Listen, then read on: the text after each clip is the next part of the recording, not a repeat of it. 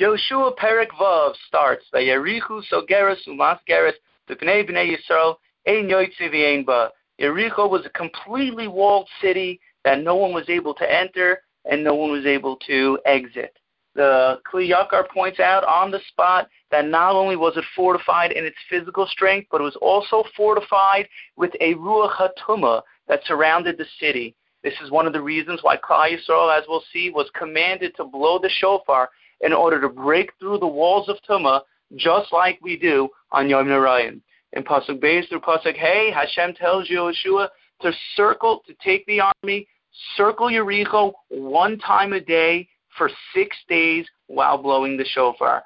On the seventh day, seven Kohanim will take seven shofars and surround the wall seven times, making additional noise in order that a miracle should happen. On Pasuk Hey, it says, "Vayab meshech keren hayovel kimashmael es kol es kol hashofar yariu kol am trua gedola v'nafla chomos ha'ir tachteha ve'olu ha'am ish negdu." The pasuk says over here that when they would blow the shofar, the wall Yericho is going to fall, but it's not going to fall anyway. It's going to fall tachteha. The word tachteha literally means underneath. The wall is going to sink in the ground, not spill to the right or to the left, causing casualties on either side. The pasuk Vav through pasuk Yod Aleph, Yehoshua dem- disseminates this message to Klal Yisrael, and pasuk Yobez through pasuk Tezayin, Yoshua gets up early and joins the Kohanim. Pasuk Yud Zayin, ir cherem asher Hashem. That this year, all the spoils of war, all the bounties of war, was going to be kadosh LaHashem. Rak rachav hazona tichyehi v'chol asher ata b'bayis yihachbena es hamalachim asher shachanu. But, you know what we're going to save? We're going to save Rachav like we made the the Meraglim, Kalev and Pinchas made a promise earlier that they're going to save Rachav and bring her back to Klal Yisrael. Note the pasuk over here does not call them Meraglim. It calls ki machbasa es hamelachim asher shalachnu. It refers to the Meraglim as malachim.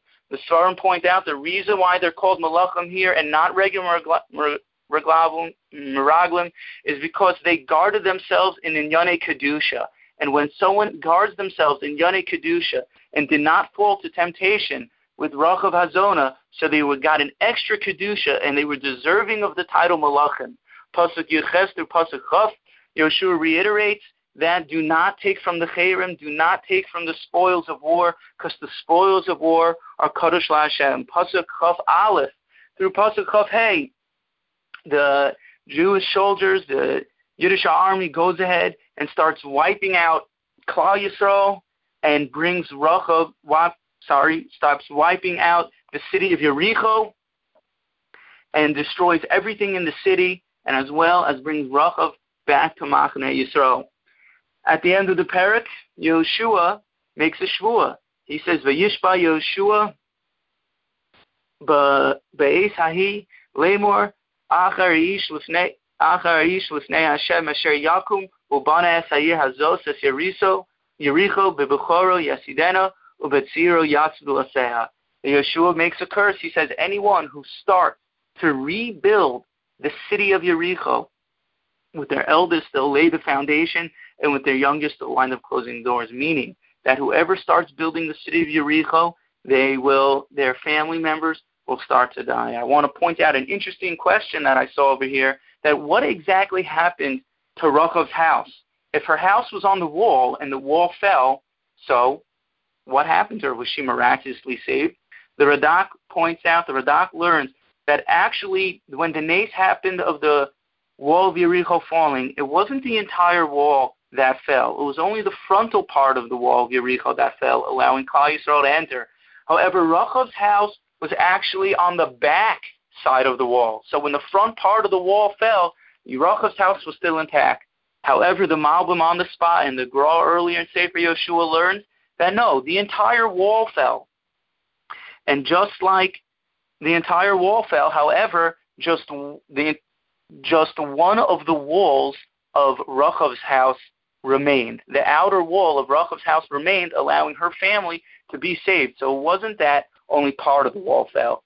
It wasn't that the only part of part of the wall fell. It was actually the entire wall fell. But when Rachav's house was fall, when Rachav's house was falling, just part of her wall fell, allowing the rest of the, allowing her house to actually be intact. Thank you for listening and have a wonderful day.